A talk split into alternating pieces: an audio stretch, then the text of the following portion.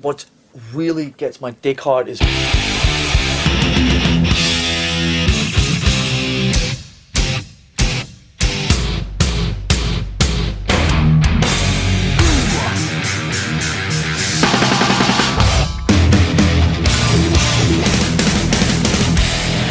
So fucking what?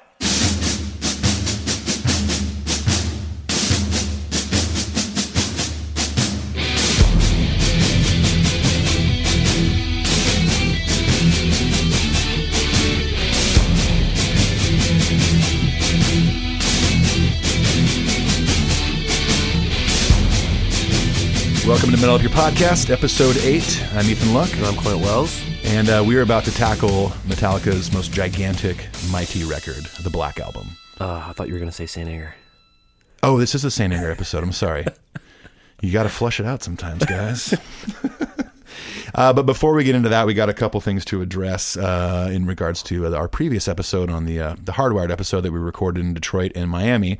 And Clint can take on that one. Yeah, I just wanted to briefly talk about. So, in our last episode for Hardwired, we mentioned the straight up capital R rumor about Kirk Hammett and possible uh, drug use or just possible explanations for his lack of involvement in Hardwired.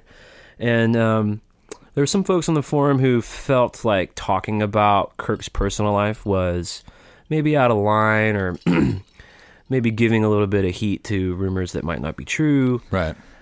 And I thought about it, and I, I definitely understand that point, but I did it did just um, it, it made me want to take the opportunity to say that like this is a Metallica podcast, and you know we're going to talk about any issue that we read about or that comes up in Metallica Right. news. It's not like a, uh, it's something we made up. And I don't I don't think that it would be possible for us to only talk about things that are 100% verifiable. I just don't think that's like reasonable or Sure. necessary. And it just seems arbitrary to me to decide what what you can and can't talk about, what's too personal, what's not too personal. I don't know Yeah. Kirk personally. You and I both love that band and love his presence in the band. we course, obviously yeah. hope he's healthy and well, but if we hear about something, we're going to talk about it. So I did I did just want to address that. And wasn't it like stemmed from an interview with James? it was sort of predicated on an interview with James, and then the you know, and then uh, and then what um, this forum user pointed out was that our insider quote unquote information was from a Reddit user, and sort of the um, whether or not that's good information and valid stuff. I, I Yeah. suppose I understand. Alternative facts. oh boy, let's don't get started on alternative facts. Uh, let's not go there. Saint Anger is a great record. Um, but I did just want to put that out there. Like, we're going to keep talking about really whatever the fuck we want to talk about. Sure, with it's all, our with podcast. All, with all due respect. um, and I don't. It doesn't make any sense to me for uh, other fans to just sort of arbitrarily decide what we can and can't talk about. And I, f- I feel like, you know, over the years of being a longtime Metallica fan, that I have heard rumors about all sorts of things over the years. And I'm not saying that Kirk's situation is fun, but it is fun to speculate on certain things. I'm not saying it's fun to speculate on potential drug use, but um, you know, I've heard certain rumors. Like for instance, you know, speaking of the Black album, I heard years ago that Lars actually didn't play on it. I've heard that a few different times Hmm. and to me that's kind of fun to think about like wow what would it be like if he maybe he didn't play on it you know but um it wasn't you know it's, it's not fun to talk about someone's potential drug use but it, again you know it's it- it's always interesting to, to take something that you you read online or hear in an interview and maybe expand on it a little bit just we're you know kind of throwing out our own thoughts Yeah. but in it's no it's in no disrespect to someone like Kirk Hammett you know we o- obviously only wish him the best if he is struggling with something I think so- it's in the nature of loving a band as much as we love Metallica to analyze all facets of it. yeah totally So that's all we'll say about that. I mean, it all comes from love, you know. Of course, yeah. So Absolutely. That's what we say about that. In current Metallica news, they are they've had two weeks off from touring in Asia, and now they are about to do, I guess, a residency kind of in Copenhagen. yeah, four nights. and some people have speculated that they might be recording an official live DVD. Really? Okay. Because you know they're doing four nights in a row at the same venue. Could this be, uh, speaking of rumors, um, maybe Jason Newsted shows up Oh my gosh! in Copenhagen? I know that according to that, was it an Eddie Trunk interview with Jason? It was, yeah. he said that he, him and Metallica had plans this year. I know. Oh shit! I Uh, I wonder think I know someone who's going to show up. if T minus what was it four minutes before Torb before Torben so I, you know, you know, Torben's going to be there. He's freaking Danish. is Torben just like a professional M- M- Metallica dad now? Like he does he need to tra- travel with him all the time now? Ah, does he? I don't know. I'm not I, sure. thought- I don't- felt don't- like I, don't know saw a about show that. recently where he was like side stage. I mean, he might. I mean, he's got to be pretty old, and I mean, you know that Lars adores that man, so I'm Yeah. sure that he wants to take care of him. And Sure. I don't know if he normally just lives alone in Denmark or like on top of a mountain I wonder. Yeah. with a big staff. You know, he's Maybe- kind of like the Gandalf of Metallica. he Is is. Yeah, he's like he, you know, He's the he- Dumbledore. He gives like the you know utmost uh, you know amazing wisdom to his son about you know things like you should delete it and whatever. Yeah. But um, yeah, I don't know. I mean, uh, I wouldn't go as far as to call him an extra member of Metallica, like you know, like you would, you know, um, God, even you know, like a Bob Rock or whatever, who, Right. you know, was like a fifth member almost at one point. But uh, yeah, I don't know. Anyways, we'll do another episode on, on good old Torben. so that's what they're up to, and uh, hopefully they're going to debut more songs off Hardwire. They've already done about six of them. They still haven't Yeah. done Dream No More yet. So I I'm- would love to hear that that one Um, Me live. too. Gosh, I listened to um, uh, Hardwired twice in a row the other day when I was in LA. I rented a car and drove down from LA to Orange County to see some family, and I listened to it all the way there and all the way back. Cool. And I, when I was coming back into Hollywood to my hotel, Dream No More was on, and I just kept repeating it until I Yeah. got to my hotel because that chorus is so good. I know. My gosh, it's so heavy. I hope they pull it off well live. Yeah, well, they have been. I know. I know they have been tuning down live uh, from the record, um, and that's you know I can only assume is to you know help James you know his voice to last throughout a two-hour show. Yeah. You know, you're 53 years old. I mean, Right. come on. two I hour- get it. It's fine. Yeah. absolutely. I, it's understandable. You know, it's it's much better than a band like that trying to hit every note because James did go through a phase like that where he was trying to hit those kill 'em all notes, but know. in like this some- sometimes falsetto-ish kind of uh, tone. It was really not flattering for uh, to his voice. I think a lot of singers, especially hard rock singers in their 40s, sort of have to make that transition where you just physically can't do what you used to be able to do. Unless you're Joey Belladonna from Anthrax, that motherfucker can still sing. Right. Oh my gosh, he can still hit all those high notes. But And the dude from Iron Maiden, too. Oh, Bruce Dickinson. Well, he's like, I can only assume classically trained with his. I mean, it's Right. like operatic vocals. I mean, Right. which speaking of which, they're playing here in Nashville in June, I think. Really? Are we going? I'm- I'm going. I went last time they played. It was great. I've never seen Maiden live. Oh, it's so good. You I'd gotta love to go. Let's try to figure out how to go. yeah, that was the first time I saw him. I saw him at a festival in, in Norway when I was on tour. Wow. That's like the place to see. It was amazing. Iron yeah. Maiden. oh, I mean, and it's such a good old school '80s production. Like they have like a backdrop for every song. That you know how they have like their artwork. They have like a Trooper T-shirt and Right. Aces High T-shirt, whatever. Every backdrop is for every song, and it's old school. There's probably some dude down there because you it, it literally it, when they change backdrops, it, it like it goes across the stage like you're opening curtains. You know, there's They're some- like not using screens.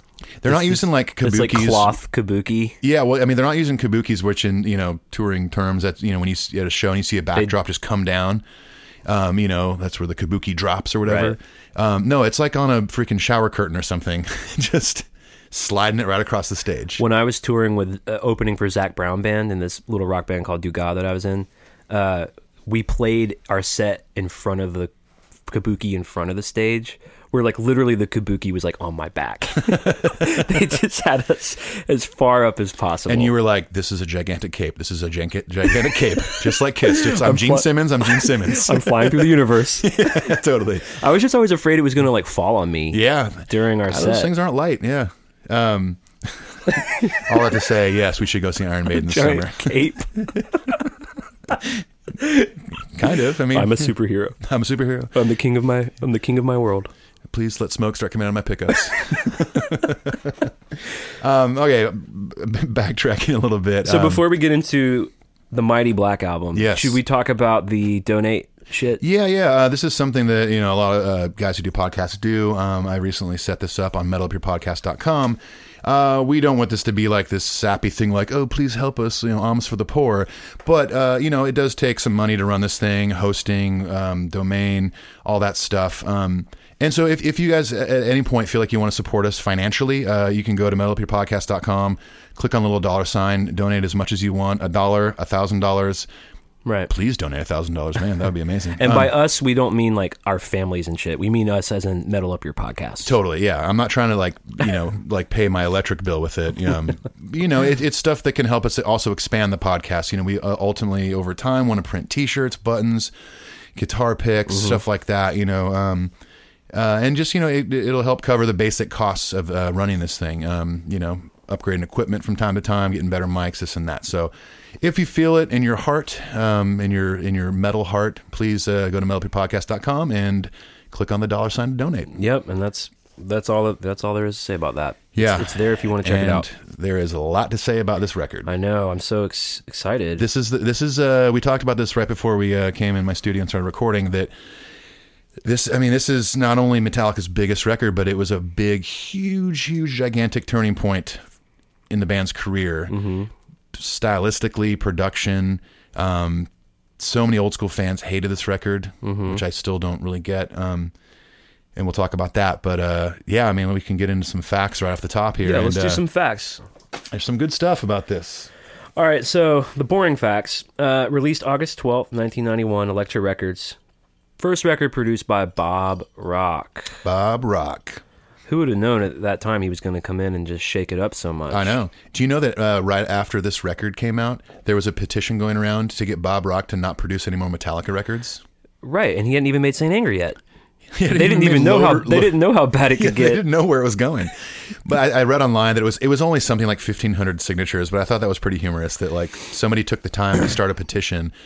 'Cause I, I can only assume they hated this record that much. You know what bummed me out about it is he said that it hurt it, it um it hurt his feelings because it bummed his kids out. It hurt his feelings. Because I think Bob Rock has a really big family. Okay. he's like a big family dude. He has like a lot of kids and shit. Oh, okay. and I don't. I think it rolled off his back. I don't think he gave a hot fuck about that. it hurt his kids' feelings. He said like his kids were getting like teased about it. So Was it that big a It deal? like affected his kids. Wow, okay. I guess it like made press. I Okay, mean, this was like yeah. the biggest record in the world. You yeah, know, like I mean, I don't know. That, that just seems weird to me that like you know like kid. I mean, I don't know how old his kids were at the time. right.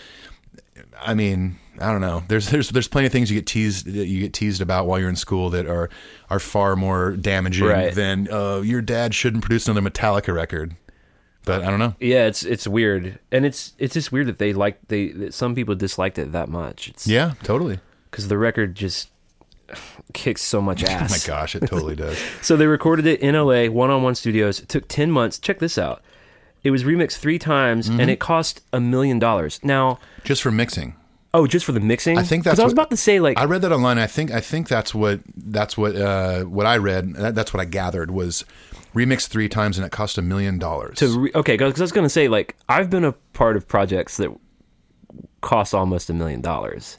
and you're not in the studio for 10 months or a year and a half. or Yeah, like whatever, it you know. embarrasses me to say that, but a million dollars does not sound like a lot of money to me for Metallica to have made that record. Sure, yeah. To, to be in that studio for 10 months. Yeah. Um, they did, they did uh, what, another week in Vancouver, too, um, They, right? they did a week in Vancouver just to kind of get away and do overdubs and Yeah. Um, I think it was mostly vocals they did up there. yeah, and it's maybe some guitar. I think some of the like, um, like James playing like a guitar with a Bigsby for the Nothing Else Matters, like Yeah, like totally. they did that kind of like shit there. I think that B Bender thing on My Friend in Misery they Yeah. did there Yeah, probably uh, the sitar because I think it was just James and Bob, and then maybe Lars came up for some of it. Right, yeah. Because Bob Rock's from Vancouver, he's Canadian. Yeah. Um, Of course he's Canadian. So ten months to make the record. I mean, you know.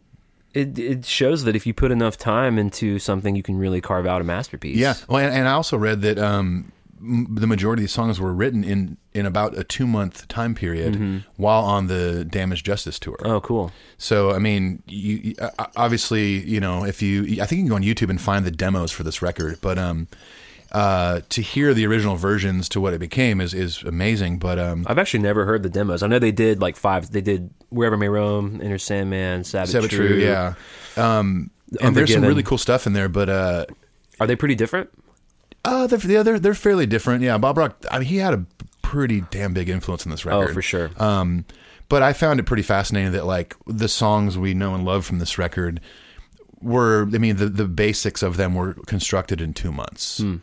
You know, with, with with what I think is so much thought and time and passion in this record, you would think Hetfield was writing these songs for years, Right. You know, um, but you know, a lot of the masterpiece parts of this record were also done on the fly in the studio. Yeah. you know, Kirk solo on Unforgiven, for instance. Right. You know, that's a classic example of, you know, that wasn't a pre-constructed idea. He just was challenged and pushed by Bob Rock to Right. write a guitar player of the year solo. And to me, like Bob Rock is definitely the MVP of this record because so many aspects of this record that make it kind of special.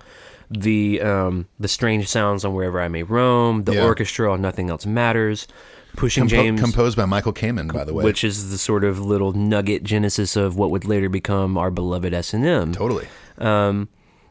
but uh, Bob getting James to s- be more of a singer to s- perform uh, singing instead of just sort of barking.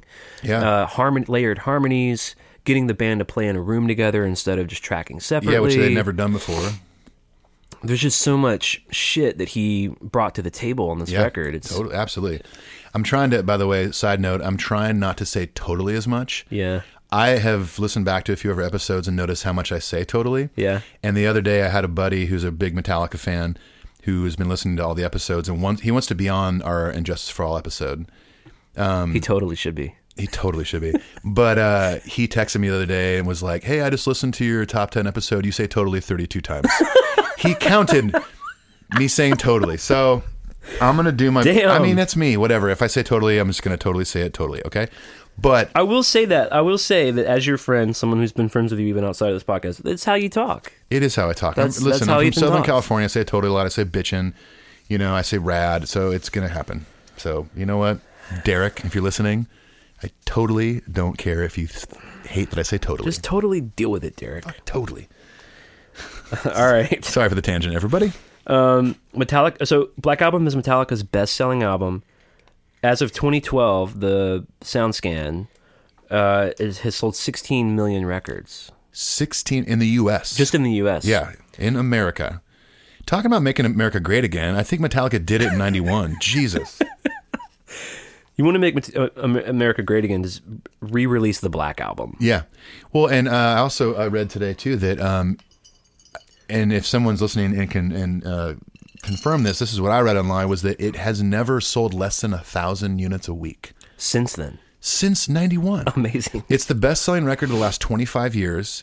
It's the best selling record in sa- SoundScan era, which started in 91, I believe. Um, it sells an average of 5,000 copies per week currently. Yeah. From, from then until now, an average of 5,000 a week. That's insane.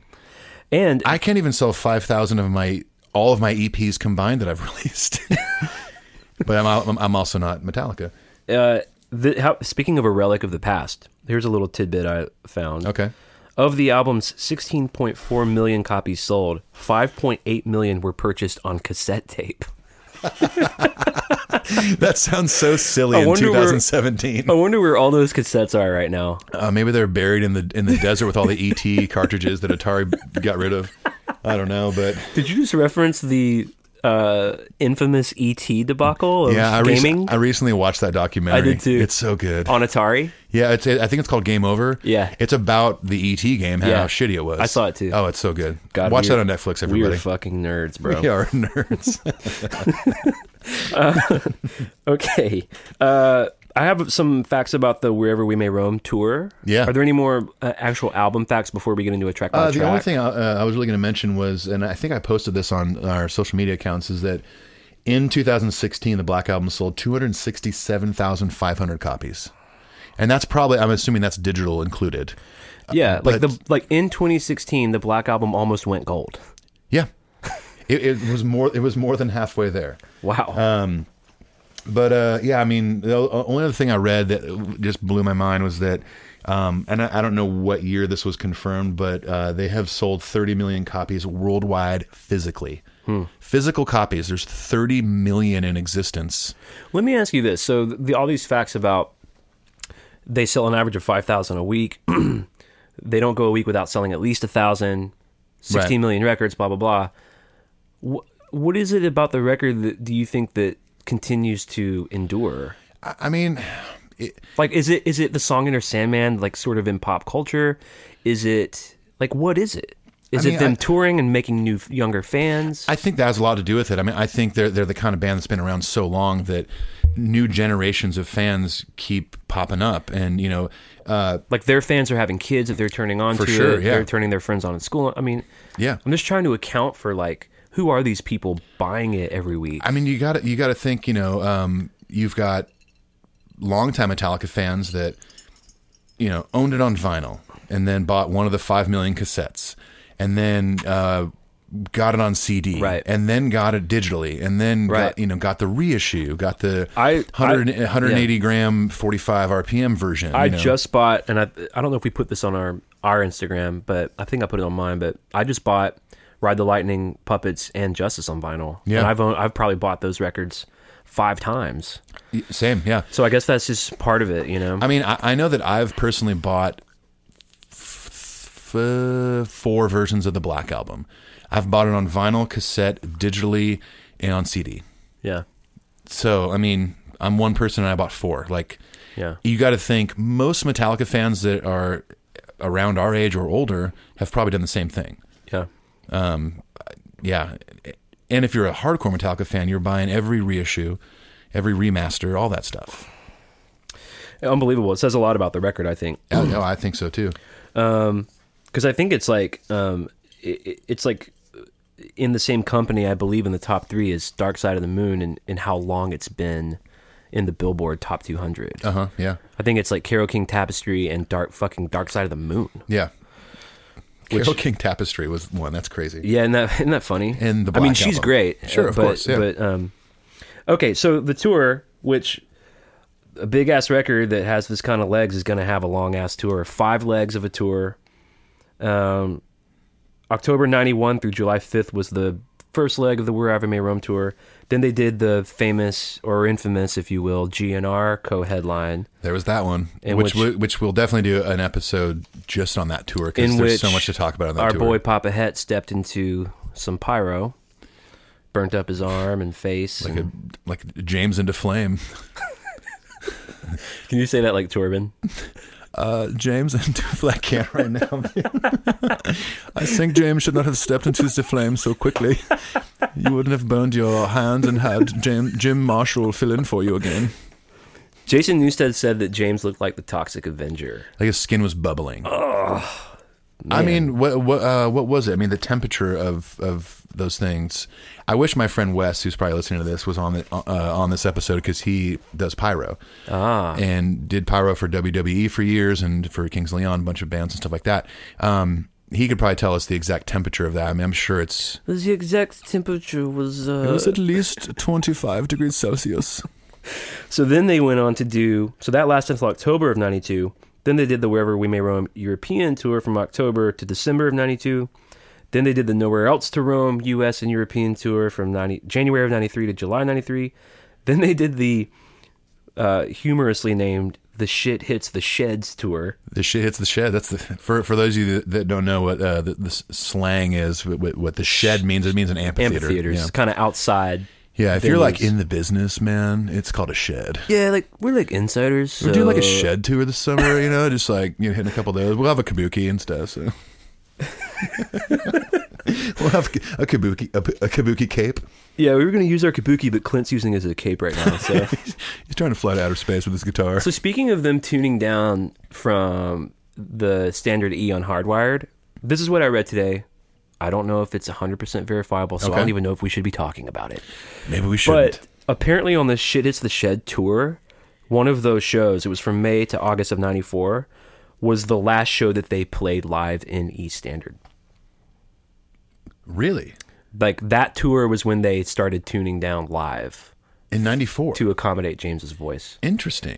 I mean, at that point, they've been touring for almost three years. Well, and that, and also at that point, um, or I guess you know when they when they made the Black album, they also recorded "So What," and that was where James he blew his voice blew out, his voice out. Yeah, and I read that he had to like relearn how to sing. yeah. Well, he, I mean, he uh, he talks about it in uh, a year and a half documentary, and also mentions it in the um, some kind of monster documentary. He has that cassette he warms up to. And as of Mm-hmm. He still has that. yeah, I mean, I, I'm I assume he still does if that tape hasn't stretched out. But you know, he talks, ab- uh, he addresses it that he you know has to warm up properly now. I mean, but imagine that, like up until the re- i- through the recording of the Black album, he did, wasn't like a guy that really warmed up. He just kind of just sang, Unbelievable. which I mean, that obviously can wreck a person's voice, you know. I wonder if him blowing his voice out and really having to learn how to sing is really what set the tone for what I consider to be his peak years as a singer, 95 to 99. Yeah. Yeah, I mean, he definitely uh, like that era, um, especially like when you watch S and M. Oh, dude. you know, he still has that Hetfield growl, but is technically is singing so well, It's incorporating There- falsetto and stuff. It's, There's a video of them doing Outlaw Torn with the orchestra at Madison I Square Oh, mean, the, Gar- the song that's not on S and M. on an, on another episode, Sorry, we're guys. gonna read some uh, fan mail, and man, they we really do get reamed a little bit about the old outlaw tour. and- I take full responsibility for that because I was staring at the track listing and I, I some for some reason said, no, it's not on this one. well, here's here's something. So, like for my some bad. reason, I don't know if it was an error, but it is listed on S and M simply as Outlaw Torn, whereas you know the song title on Load is the Outlaw Well, Torn. that's see, that's what I was looking for. Was Uh, you were looking for the the Outlaw Torn, and I just skimmed right by it. I guess. Yeah. well, i- the thing I like about what why so many people like were like so frustrated is because so many people fucking love that song. And me included. I understand it, Like, and you know, I, I, I, I do take responsibility for Oh, dude, you're overlooking fine. that. You're fine. But I, I, I have to, and, and we'll talk about this on the next episode with, uh, which is our fan episode. But I do appreciate the fans that have written in about that kind of stuff. it's funny, and it's all in funny love. and it's all in love. It's Everyone, all in love, we've, man. We've gotten surprisingly very little little hate mail uh, other than "kill yourself, fag" on YouTube. But that's what I expect on YouTube. I, I, the, uh, we're gonna read um, a bunch of fan mail in our next episode, and a lot of it's really funny. yeah, there's some uh, good stuff. A lot of these folks have a lot some good humor. Um, on the shit it's the shed tour, another interesting tidbit is one of the bands that opened on that tour was Suicidal Tendencies. Featuring Rob Rob- Trujillo. Exactly. Yeah, I think they did the Mexico. Two worlds colliding. I think uh, they also did the the famous Mexico City show that Yes. ended up on Live Shit Binge, Binge and Purge, which is a great show. which I have up there on my toy shelf. What do you have? Live Shit Binge and Purge box set Oh, that's right. that's in like the cardboard road case. Look at you, man. It's got like a stencil in there. We could stencil shit. We like stencil each other, man. Dude, there's, there's a freaking uh, there's a there's a pit pass up there. I wish that was still fucking valid. What if I brought that to the next Metallica To the show and hardware they, tour. and they let me in? They're like, oh, looks looks legit, man. yeah. uh, oh, well, um, the last thing I'll say about touring the Black Album is in 2012 they did a European Black Album 20th anniversary tour in which they played the entire record in reverse order. Which is cool. Oh, well, you know why they did that? Because the first fucking five songs of Black Album are some of their Are the biggest hits? The first five songs are five what five of the six singles. Right. Yeah, and not it, un, unincluding nothing else matters. Yeah, that was one. I think that was the sixth single. Yeah, so I mean, you're essentially if you if you reverse the order of that record, you're getting the hits at the end, like Yeah. you would normally. It's perfect. That's Play what. Yeah, that's how you normally would arrange your set Yeah, list. isn't that interesting? I think it's cool though. I mean, imagine. I wish I could have seen that tour. I wish they would have done a, a full U.S. tour of it. Man, I'm just. You mentioned it a few episodes back, but I hope they do something special for the 25th anniversary of Load Reload. Yeah, I mean, well, wouldn't uh let's see, load, load was '96, right? Yeah, And then reloads '97 or 90, 98. 98.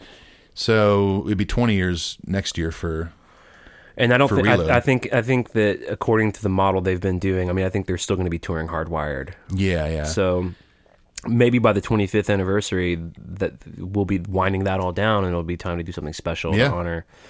that um, would be cool. So that's it on the tour. I mean, they toured for a long time, and we're going to do a whole episode dedicated to a year and a half in the life. Oh yeah, and we're, we're gonna actually uh, Clint and I are gonna sit down and watch rewatch it again before we record the episode, so it's fresh in our minds. And maybe we'll even maybe we can try to even do some kind of like I don't know Facebook Live or something where we just set up like one of our phones in front of my computer monitor and people can watch us watching it or something. That would be pretty exciting, I think. For who I don't know. but We'd have to get real maybe. drunk for it to be exciting. I think Well, we'll probably do that anyway. that's true. I'm working on it right now. Are we ready to get into What a are you track? talking about? clink, clink, clink, clink. You ready to do a track by track? Yeah, uh, I, I I- I just re looked at my notes. The only one, last thing I want to say, and we'll go track by track. Sure.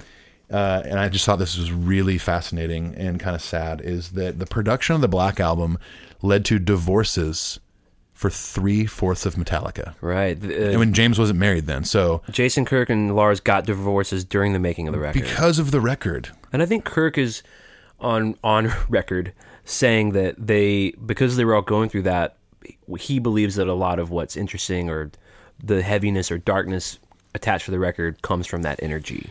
You know, I, I don't love when people get divorced. I think it's necessary sometimes. Um, but if it gave us this record, Well, I love the Louis C.K. bit where he says, uh, "No good marriage ends in divorce." oh, I love that bit. Yeah, and I've actually I don't know if you know this, but I've been divorced, yeah, yeah, I know. and uh, that was a really good thing for me. Totally. I think. I think. I like I said. I think it's uh, a really good thing. I think uh, it can. Like Louis C.K. said, he's like, if you have like a really great marriage and then you get divorced, That really, that's sad. that really would be sad. Yeah. What happened? Nothing. They were ha- getting along just fine. They're getting divorced. Like that really is sad. yeah, yeah, I love. Yeah, I love. He says, no good, no good marriage ends in divorce. It's true. Yeah, it's, Very it's true. One of the truest things I know of. Yeah. All right. Track by track. All right, well, I, there's a lot to say about this first song, man. Is it Are the we doing flag? re- reverse order like they did live? Or? I I'm, don't just, think I'm so. just kidding. No. is Inner Sandman the flagship song of Metallica's career? I would say it's the most popular Metallica song Y- Yeah, I, for sure. globally. I don't think it's a song that represents them as well as um, I agree. as well as Master of Puppets Sure. or Creeping Death, but it is the the song, man. Like that's the song. It was massive. I mean, it, wa- it was gigantic. That song, I mean, they when they would play award shows, I mean, it, that's the song that somebody who's not a Metallica fan doesn't own one Metallica record. If you started to play it on guitar, they'd be like, oh, Enter Sandman. yeah. it, it- I think that song has almost become a joke in some regard to not to Metallica fans necessarily, but to other people that aren't as big of fans. Like it's it's like this silly song from the early '90s. You know, it's like it smells like Teen Spirit. It, it's played so much. Yeah, you You've just heard get for numb to it. Yeah, exactly. To, to me, yeah, to me, it's like their, and I don't know if this is going to piss people off. I don't think I even give a shit anymore. But it's their Sweet Home Alabama, and what I mean is, I think so. you and I, as musicians, Mm-hmm. composers, if you analyze Sweet Home Alabama, if you try to get away from just the cultural of it just being shoved down our fucking throats forever, Right. Sweet Home Alabama is an amazing song. Yeah. Like it's super well played. It's hooky. It's everything that's good about songs is in that song. That's why it's so ubiquitous. Mm-hmm. Inner Sandman is like that. But I also love that it's not like this conventional three chord song. Sure. I mean, there's a key change on the pre-chorus. Right. You know, But that's um, kind of metal. Like oh, it's metal. that's yeah. just like Master Puppets and I guess that's going more from E to chorus, F but- sharp and Right. Um, but yeah, I mean, it, it's you're right in that I think it's their flagship song. It's the song that Metallica fan or not, you know it. and I know it's not super fast and thrash, but it's one of the coolest metal riffs of all time. One hundred percent. And I think I mentioned this in a previous episode. Like, I can think about that riff and basically tune my guitar, like Right. at least you know, tune my E string. Like, oh, okay, that sounds like Inner Sandman. Then I'll play real quick. yeah, that sounds right. And let's give credit where credit's due, man. Our boy Kirk Hammett, that's him. Yep. He wrote that riff. I, I think it was one of his like little cassette riffs on Yeah. his four track from a hotel room. And Lars kind of like chopped it up a little bit and said to repeat the hi- his in, original incarnation of it was the whole thing. Yeah. Go go go go go go go go go go go go go. Yeah. And Lars said, "Make that the tail. Yeah, repeat this these, this three times or whatever. Repeat that." I think you should not delete it, but repeat it. Here's one thing. So I listened to it last night, and I haven't. One of the reasons I love this fucking podcast is I get to really go back and listen to these records in ways that Oh, I yeah. otherwise wouldn't. And I think listeners are doing that too. I've gotten some feedback. Me about too. that. We're gonna. I can't wait for the next episode to talk Yeah. about that. But Agreed. So I'm listening last night with head my cans on in my studio. That's uh, industry talk for headphones. This is the industry. I just have my cans on at the shed. So I had my kabuki cape and my cans. And, By episode twenty, it's going to be all Torben's. Welcome to Battlefield Podcast, episode thirty-five. I'm so glad you're really good at it because my turban is Am I? I don't so know. I'm like- shitty. I don't oh think- yeah. I'm just defaulting to German, wh- or what I think is German. All right, Uh, let me ask our listeners if you guys let us know. no, is E- don't let me know. is Ethan's? No, I, I think you're gonna be surprised. Let us know is Ethan's Torben Ulrich good or not? Is it or is it just okay? I, I think it's pretty. Fucking I won't funny. take any offense to it.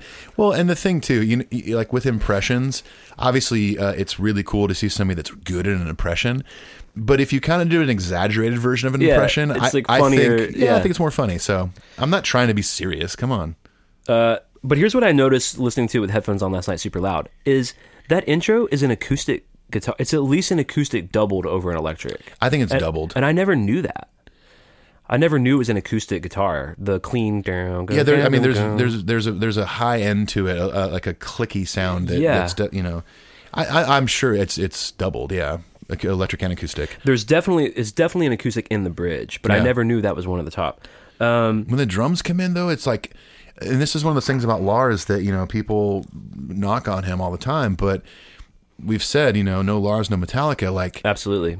he might not be the most technically advanced drummer, but when he comes in with dun, dun, dun, dun, dun, dun, dun, dun, special. dun, dun, it's special, it's memorable. You can sing it. It's like the it's the sound of Metallica. yeah, it's I mean it's that intro. I mean yeah, I'll say this, man. Like over the last few months that you and I have been really like getting into this shit, I have a newfound respect and admiration for Lars me too. musically, um, as a person, Which is hard to say. I think it's a little hard to say because I, as a sort of nominal fan. My whole life, I always sort of was like slagged on Lars maybe a little bit, I've been in that camp. I think a lot of people have. but now I'm like, man, you will never ever. In any interview, in any live performance, in anything you ever see of him, you will never see him not giving 100% to Metallica. you are absolutely correct. And what the fuck else can you ask for as a fan? Yeah, and I think he still does. I mean, yeah, I mean, there's you know, there's annoyances. It's like you know, like But even the cringe moments of Saint Anger are because he cares so much. it's true. Yeah, you're very, When you're, he's you're that very right. moment with Jason, when he's like, "He quit the band." Yeah. What does what do we not get? He quit the band. Yeah. No, he uh, he really does. You're right. He he, He fucking cares so- loves that It's his band. life. It's Metallica is his life. You know, I think he. I ugh, honestly, I'll just say, I'll just put it out there. put it out there. I think he loves the band more than James. he probably loves. I mean, he he started the whole thing. I'm just gonna put it out there. I think he loves the band more than his children. uh, here's what I learned: that the title "Inner Sandman" had been kind of laying around for a while. They'd had that title. Oh, with like no music, just a yeah, they title, just like, they that's just cool. knew that they wanted to call us on that. But Yeah. they, according to I read this in um, I think Mick Wall's book, they had the title and they were like, "What? But what is that song? We just have this cool title." Yeah, that's pretty cool. And it was the last song to have lyrics written for it on the Black album. Man, that's so cool. Um, that's that's all the notes I have for it. I mean, it's The o- only other thing I'll say about that song that I, that I it, like when I first heard it and to this day that I think is really cool and creepy is that little kid voice. yeah. doing the you know the the prayer, and yeah, we should have we should find that kid and have. him I was on going the to say, I wonder what podcast. that kid's up to. Yeah, he's doing voiceover work. Mostly just Lord's Prayer stuff. yeah, um, but no, I, I remember um, when I f- one of the first times I heard that song, I thought that was just really creepy. Taking something that is out of the Bible and it's it's making it really dark and really Yeah. scary sounding, you know. And the video was like disturbing a little bit, you know, like especially for you know out in '91, you know, I was, I mean, I got that I got that cassette. I was one of the five million. 5.8. Five point eight.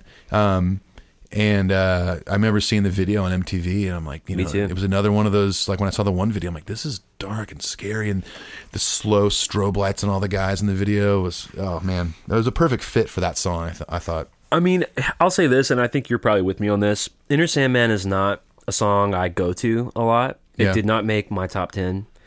Uh, it, I don't even think it would make my top 30, but it is the probably the first Metallic song I ever heard, and it's the reason I love that band. yeah, and I, I, I mean, I would, I would even go as far to say is if Inner Sandman was not on this record, I don't know if it would be what it is.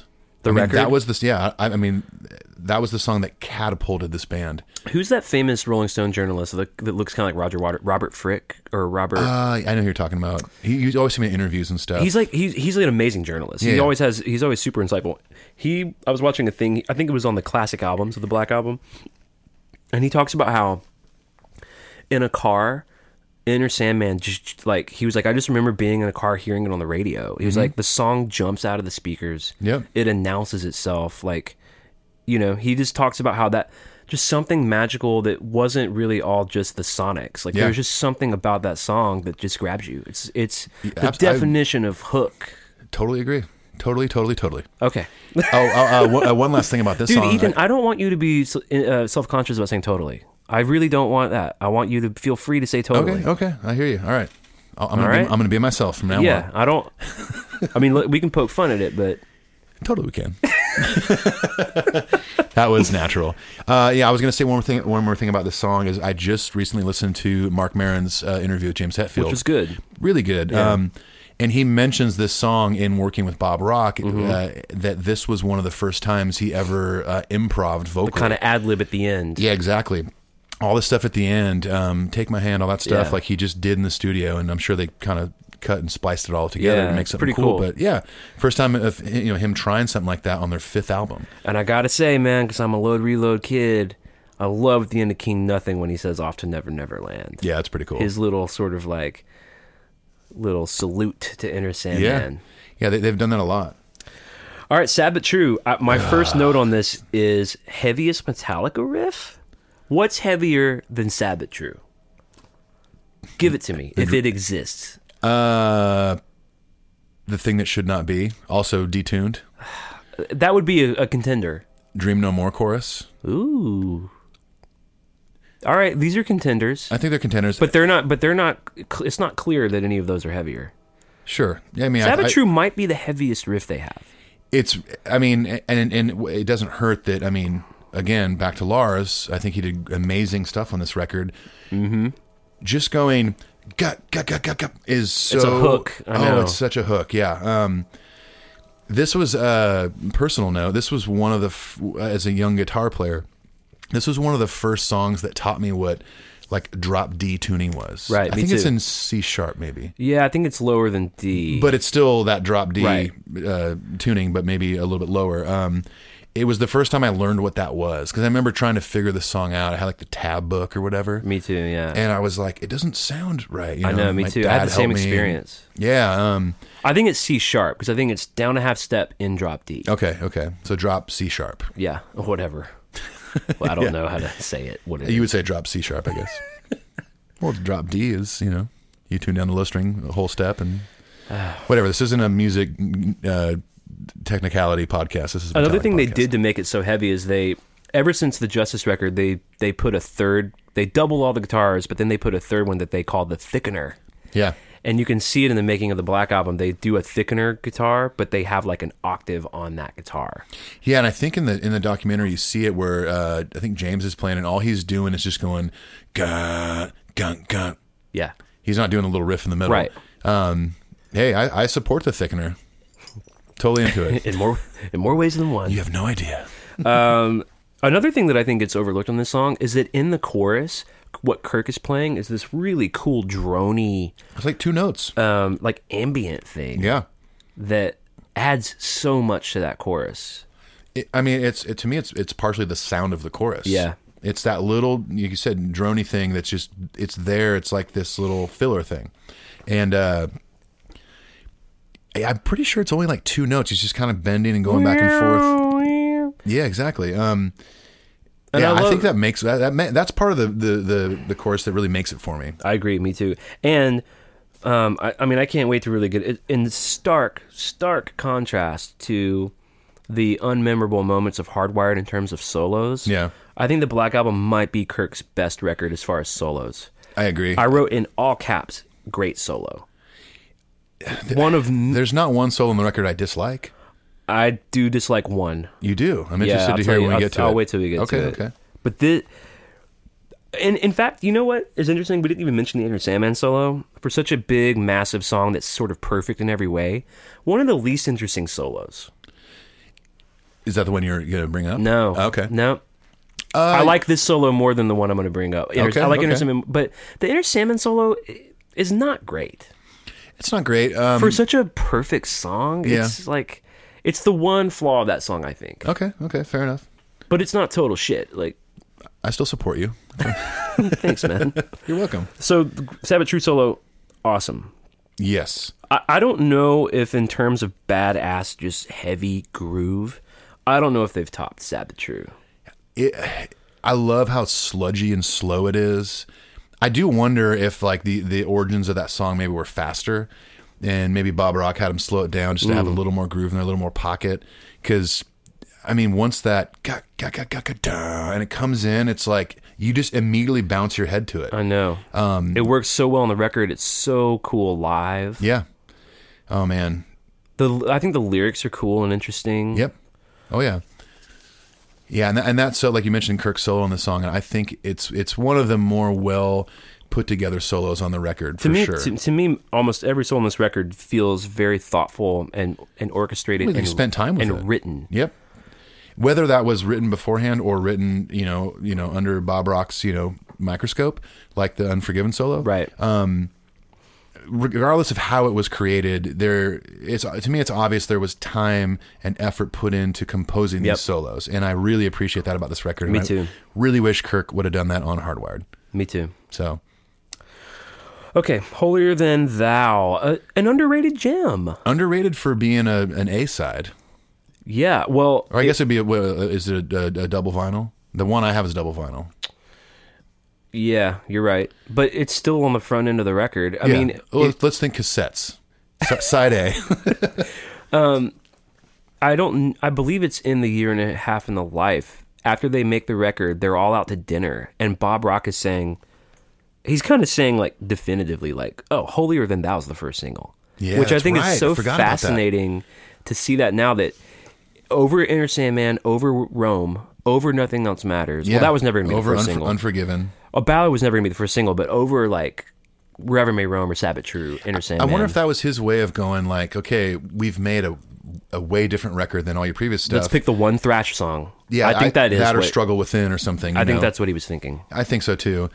Yeah, I wonder who made the final call. Like, nope, Enter Sandman. Probably Lars and James. I mean, I would they're- they're the- imagine. they're the I would leaders. imagine my first guess would be Lars. Yeah. Second guess would be Lars and James.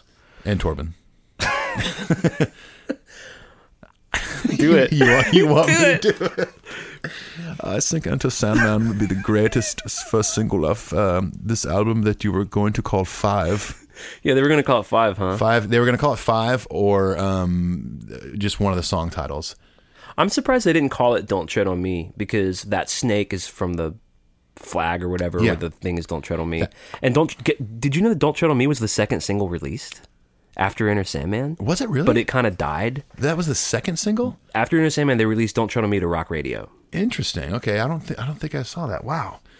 I, th- I uh, uh, when I when I read that they were thinking of uh, calling it after one, you know, naming it after one of the song titles, I thought nothing else matters would have been a good uh, album title, Ooh, yeah, especially because it was such a departure album, Right. And it's like, fuck it, we did all these thrash records, and like nothing else matters. We're Right. gonna try this, you know.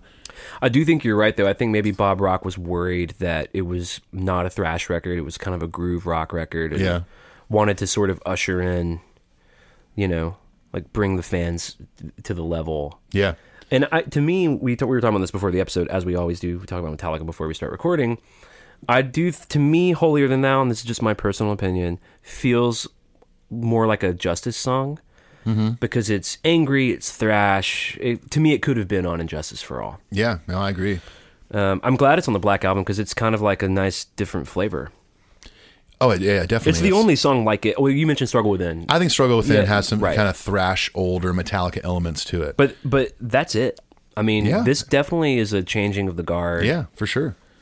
which may explain why people people reacted to it differently. You know, Yeah, I mean, th- th- there's huge differences on this record, and I, I, I can see why it it was a surprise album stylistically for old school Metallica fans. But if you like if you like good music and well written songs and good vocals, and I agree. Why would you not like this record?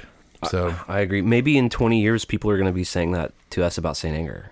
I mean, I'm open to I don't that. think I, I don't know if I'm even open to that. I'm going to quit this podcast. All right, moving on because uh, this is one of my most favorite songs in Me their too, dude. entire catalog. Me too. Unforgiven.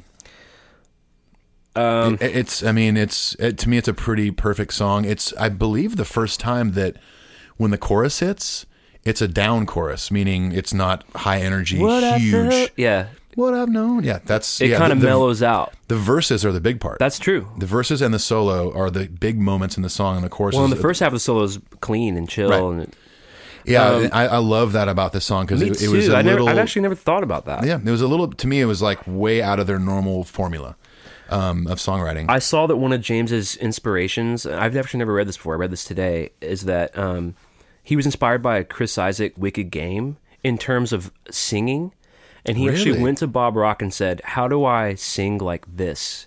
And specifically for Nothing Else Matters and The Unforgiven. And Bob Interesting. Rock told him, like, well, here's the deal. Chris Isaac, the reason that's so evocative is because he's performing. He's not just singing. Yeah. The nuances of his voice are what you love about it. So Mm-hmm. we're not going to double track. Um, the that's more for nothing else matters. But Yeah. like you're going to have to just sing it, and we're going to have to hear your- the phrasing and I mean, this th- this was one of the first times we hear Hetfield uh, singing a lot softer. Like, of course, there's Fade to Black, fade to black, right? Sanitarium, um, one, but I think it's one of James's best lyrics too. I think so. One of I think one of his best lyrics, one of his best vocal performances.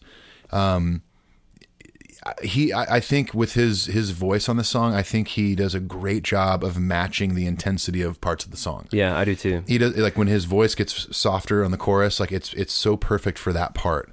I will say uh, when they do it live, I don't know what's up with those dudes. They just they have just never known what a pedal board is. But so they have someone just clicking from clean to dirt for them, Uh, yeah, and I- it always to me always sounds like shit. yeah, it's a little uh, like a, har- a harsh uh, switch between different different sounds and stuff. Yeah, like when James, I, you know what I love? I love when James has when they actually because some tours they do this, some tours they don't, where he actually has the acoustic setup. on the stand. And he's gotten really good at that transition. But when Kirk goes from like the big solo back into the clean, it's just like you can just hear that someone's just like clicking a pedal off backstage. yeah, it's a bit of a bummer. I wish he like had some like ambient pe- volume pedal. He could you, you don't even know how what this is like. Like Yeah. if I was trying to play Unforgiven live, I got a gig playing with a band that had a song like that. I would find like ambient transitions Yeah, it's it's something to to make that transition from a big heavy distorted part into a clean part. instead of just going clink yeah, it's it's like just like like it's- it's a drop off a cliff. all and of they've a sudden, just you somehow know? never cracked the code on that. yeah. I don't know. I don't mean to be, to uh, be negative Nancy over here about that.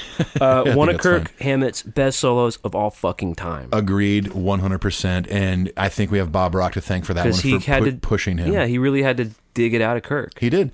And you know, and you and I know this from experience in in, in recording studios that sometimes you got to hack it out for a while to get that thing out of you that that ends up becoming like a really good moment as a musician. And it takes both. It takes both. Like, yeah, Bob Rock was pushing him, but Kirk was taking it and and being malleable to it. I've seen, dude, I've seen people in those situations who just can't handle that kind Oh, of they heat. just bu- buckle, yeah. they, and you got to really be able to sit in there and take it. Yep. Oh yeah, it sucks. I mean, as a musician, I mean, I, I've, been there. I've yeah, I've done it. I've too. been there many times where I'm getting just beat up. Yeah, you know, me too. and you for the, the majority of it, you're like, God, I suck. Why am I doing this? I should just walk away. You know, and it's like anything. It's like you know, it's like the Rocky story. You just you know, you make it through. Do and our it's a- do our listeners know how much you love Rocky? You're a big Rocky guy. they will when I start my Rocky podcast. Oh, boy! I'm just kidding. I'm not going to. If you start a Rocky podcast, I'm gonna be like James, like when Jason got thrown out or quit because I'm gonna be It'll like, be my echo brain. you, like yeah, you can't you can't take anything away from the family. You can't do that, man. Um, okay. Another one one last thing though, Okay. because I, I do think this is an important aspect of the Black album is back to the ad libs that Bob Rock had James do. The ad libs at the end of Unforgiven, the um uh you labeled me, I'll label you, so I dubbed the Unforgiven.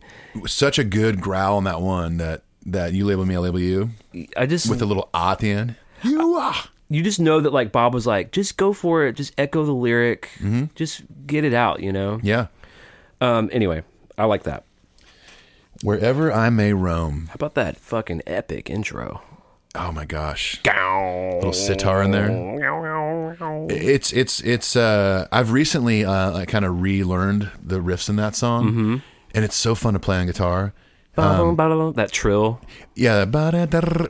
um I- That's the first time I learned what a trill was. Yeah? I remember looking in the tab book and it said it just did a normal like hammer on pull off, but it said with trill. you're like what is that? And I had to go to the. I- Do you remember in, the, in guitar magazines or tab books? In the Like an very back index, was right? a like a notation guide. Oh, yeah, that yeah, like yeah. explained like Here's what a hammer trill on, is. pull off. here's what a Yeah, trill for is. sure. Um, this is pre-internet for you Yes. fuckers out there listening. Yeah. All you learning guitar on YouTube. Which I'm fine with that. Please learn Well, I guitar. still do it. Be, be, I, I do sometimes. When I went back and learned Blacken a few weeks ago, I watched like six YouTube Did you really? tutorials. That's awesome. Uh, I never forgot how to play it. oh boy! Um, uh, Massive snare sound, super evil. Those verses are like evil sounding. yeah, it's The earth EDF. becomes my bride. You know, like and it's a song about touring. yeah, it's cool. which is great. I mean, it, it like, there's. I feel like as a songwriter, there's certain things that if someone said, "Man, write a song about being on the road," you're kind of like, uh, "That's I don't know, it might be a little cheesy." But here comes Hetfield writing "Wherever I May, I May Roam," which if you didn't know it was about that. I, I, I mean, I don't know what you'd think it would be about. Um, m- maybe some fictitious About a nomad, story. Yeah, a rover, a wanderer. Call him what you will. vagabond. Um, Um, Another great Kirk Hammett solo. Yep. And the outro too. He kind of like is wailing on the outro. Oh, All yeah. tasty shit too. He does a it's great job on this song, man. I, he, it's another very thoughtful solo on this song. fuck. It's so good. I you know what? I wish they hadn't done the fade out though. Like this is a song that end? deserved an ending to me. Yeah, yeah, They're great at writing like epic endings, a la Disposable Heroes, and yeah, I think they could have written an ending to this song. yeah. Um, I Because mean, Unforgiven fades out, Inner Sandman fades out. Yeah, like you're right. Come on, dudes, in the fucking song. yeah, yeah. I mean, a great, a great song. I mean, the vi- the video I remember was just basically like you know live footage and stuff like that, and um, fitting for the song, of course. But uh, Which, by the way, I had to like find things to slag on on this record because I didn't want it to just be a whole hour of me just kissing ass on this record. I, It- I it's really was tough, trying to be man. critical, you know. Yeah, I mean it's tough. I mean you you mentioned you, you have a you have a, a solo you dislike coming up, which Yeah. I'm still curious about. But it's one of those records that's like you know when we talk when I talked about my favorite record, Master of Puppets. It's a tough record to say anything bad about, especially when you've listened to it for so long. It's not my favorite, but it is fucking nearly flawless. I Yeah, mean, this I record agree. is just fucking amazing. To, Yeah, to it me. is. But Metallica is my one of my favorite bands. Yeah, totally. Same So uh, here. All right, don't tread on me. harmless is good. I, love the chorus. I'm pretty sure this is because Jason does have backing vocal credits on this record.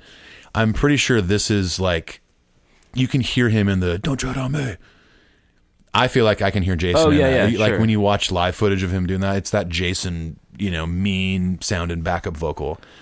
It's a great chorus too. So be it, settle the score. And I Totally. love that you know Kind to- of a poppy chorus. yeah. Um, was it this or was it Escape or was it Trapped Under Ice that Under they were Ice. worried about was too poppy? I think this is a pretty a pretty poppy, catchy chorus, and I, I dig it. I, I I do really like Kirk's solo on this song. I do too. I mean, it's he's he. This is the record I think he really you know finally got that wah pedal attached to his foot because there's a lot of wah on this on this uh, on this record and this solo specifically he does some cool wah pedal with like whammy bar stuff that makes it sound just dirty and nasty at the very top of the solo. I didn't have a lot to say about it. I just I like it. I don't skip it. Is this the one? Is this the No. solo? No, dang it. No, Not no, yet. we are not there yet. Okay. If you say nothing else matters, I'm gonna punch you in the fucking nose. Well, you know me well enough. To I know, know I'm you- not going to I say know. that. That's a one of my beautiful- favorite I know, solos, me and it's too. James Hetfield. I'm sorry I said that. Please forgive me. I like Don't. Tr- I mean, Don't Try to Me. I do love that chorus. Uh, Yeah. You know, I don't skip it. This is not a skip song. I don't skip any song on this record, honestly. Yeah, man, this song I'll say it. It swings.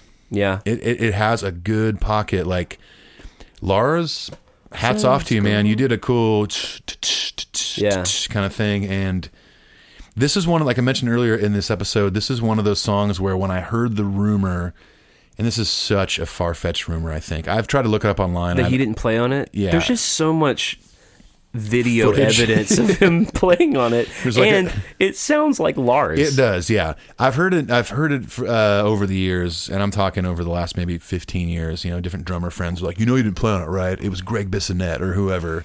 Bullshit. It was a fun thing to speculate about, like what if, you know? I'll say this, man. I'm a huge Kiss fan, as you know. Yeah. And Peter Chris definitely had some ghost drummers on Unmasked. Anton Fig played the drums. Really? Like a real drummer. Okay, And even people who don't play instruments could hear that that wasn't Peter Chris. yeah. That, that's the thing. If, if, Because if Peter Chris is real similar to Lars in that technically not impressive, Yeah. but it was definitely the swingy sound of Kiss. yeah, I mean, wrote cool parts and stuff, and C- out- b- Out of limitation. Mm. Right. You know? if if far fetched, but if somebody else played on it, they did their Lars homework and mimicked him like a motherfucker. Which here's the deal: if you're going to do all that to But I don't sound so much believe it. like him, then why not just have the fucking guy do it? yeah, Right. And if you spent ten months recording a record and cutting and splicing tape all day long, Well, you've seen in the making of when they they have like a whole separate little room Yeah. where it's like Lars and an engineer literally splicing tape. I mean, that's the thing too. For those of you that are, are at all recording savvy, I mean, we all have Pro Tools and Logic now and stuff, and it's easy to manipulate drums and make them sound flawless. But back then, you're recording a two-inch tape, you actually had to cut tape and cut tape with a razor blade. Yeah, and uh, splicing and like putting it together. I Yep. mean, that was an art form. definitely was. You had Um, you had guys in studios that that was their only job because they went to school for it and specialized in it. Yeah, you specialize in cutting tape, and, it's- and if you've ever seen it out there, it's really impressive to watch someone do it. Yeah, it really is. Um, yeah, I've I've been fortunate enough to record uh, a couple records to tape, um, mostly late '90s, early 2000s, and it's it's quite the experience. Yeah. will also make you a better musician, by the way. I did a record in town with Vance Powell, who does all Jack White stuff. yeah, and he's kind of known around town as a kind of a tape guy. And I watched, and he actually cuts his own tape. that's so cool. And I watched him do it, and I watched him take a- a guitar pass of mine, cut up the tape, run it through a, a tape delay, Wow, and like fuck it up. And when you're doing that, you're committing to it because you're printing it. you're very you're, committed you're like to it. you're like ruining the take if you what the result you get you don't like. yeah, totally. I mean, and it was masterful. I, was- Yeah. It was artful. yeah, it definitely is. Okay, Through the Never. This was on my top 10, I believe. It's probably my favorite song on the Black Album. I, I would, I would. Uh, we talked about "Struggle Within" and "Holier Than Thou" being kind of old school Metallica. Thi- to me, this opening riff is is very puppets esque. Yeah, it feels like puppets Yeah. for sure. But that da da da da da da da, which is it that is that not the riff from Atlas Rise? Did they not rip that from Through the Never? Oh. Da da da da da da da. da. You- Gun, gun, I, gun, think, gun. I think you're correct. Wow. They totally like were. I that's we Yeah, talked Oh. maybe about they this. took the advice of Rick Rubin, like don't be afraid to right. Well, Moth and the Flame, they were looking at disposable heroes. Yeah. Dream No More, they talk about call they talk about Cthulhu, and My Savage is basically of Wolf and Man Part Two. Yeah. And that Atlas riff is fucking through the never, dude. Wow, I never thought about that. Good point. I love the chorus. Uh what a creepy lyric. Yeah, Another yet another great Kirk Hammett solo. oh yeah. And how about that bridge? On through, the never. We must go. Yeah. I mean, Oh, to it's- me, it's through the never is just do you think they that do you think they wrote that part uh, with the crowd in mind, Yeah, probably. thinking like we talked about that before? Yeah. Um, like oh man, The- That song, I don't think that song ever really took off live, but I, maybe they thought it would. I would love to see them incorporate that into a current set. Me too. the The last I know of them doing it was they did it for the 30th anniversary show, which we're do an upcoming episode is going to be on that 30th anniversary show. Which, if you uh, want to get involved in that one, get on YouTube and search that shit because those shows were so cool. As far as the I've been able Fillmore. to, the, show three and show four and in their entirety are on YouTube. I'm having a lot of trouble finding a full version of shows one and two. Yeah, there's a lot of highlights that you can find. You can, I mean, all the guests they had out. It's oh, it was amazing. But we'll get into that another time. Anything else to say about Through the Never? It's fucking great. It's great. There's nothing wrong with Through the Never. no, nothing wrong at all, other than maybe the the movie. Man, I I had fun with the movie. Well, we're gonna rewatch it and do an episode on that. So all right. maybe my thoughts will change. Uh, My initial reaction was like, eh, cool, but maybe. Oh, I mean, let's get this straight. It sucks. It's not a good film. But my standards for a Metallica movie are different than my standards for the Oscars. You know what I mean? yeah. it's true, it's true. not- it's That's a not- good point. Yeah, It's not fucking on the waterfront, but Right. it's a Metallica. It's a fucking Metallica movie. It's awesome. yeah. Of course, you're gonna watch it. Um. Okay. Nothing else matters. Nothing else matters. This is a big song. first full I, I would say full ballad song normally like the ballad formula Well, is the solo gets kind of heavy. it gets heavy but it never ramps up like sanitarium does like fade to black does Sure. like one does It's just it is a ballad. It's, it's a ballad from start to it finish sort of accepts that it's a ballad. yeah and I, I I love that it was a single and it's super long and the video was just them in the studio which I loved because it was it was before I saw like when this the Nothing Else Matters video came out on MTV it was before I saw a year and a half in Life of Metallica or maybe even before that came out and I thought it was so cool to see the studio footage of them recording that song yeah. 'Cause that's the whole video Right. and that's when I first found out James played the solo in the video I'm like Right. wait Kirk's not playing that And then now with kind of hindsight, you can kind of hear that it's different flavor. Um, Definitely different flavor. yeah, I love this. This is uh, excuse me. Um, this and Unforgiven are probably my two favorite solos in the record, which is weird because they're both the kind of ballad songs. Sure. But I just, I just love, I love well, these solos. well, in a ballad, in a slower song, you have to be a lot more melodically intentional. yeah. So the solo's going to stick more. It's not just fast Absolutely. metal shit. It's like thoughtful lyrical movement. I wonder if originally Kirk was like, "Hey, I got this tapping thing I'm going to do," and James was like, "Excuse me, step Excuse me, aside. excuse I me, got Kirk. some shit I'm about to lay down Why on don't you go fuck tape." yourself? I re- I read that um that Kirk wanted, Kirk does a harmonic in it just because he wanted to be able to play one note on the actual recording. That otherwise he didn't even play on any of the recording. Oh, I guess you. I guess that make, yeah makes sense. I mean, But he wanted because he they kind of knew it was a special song, so he wanted to have at least one little One moment on it. harmonic. Please, James. Uh, I think it's one of the most beautiful pieces of music James has ever written. I agree.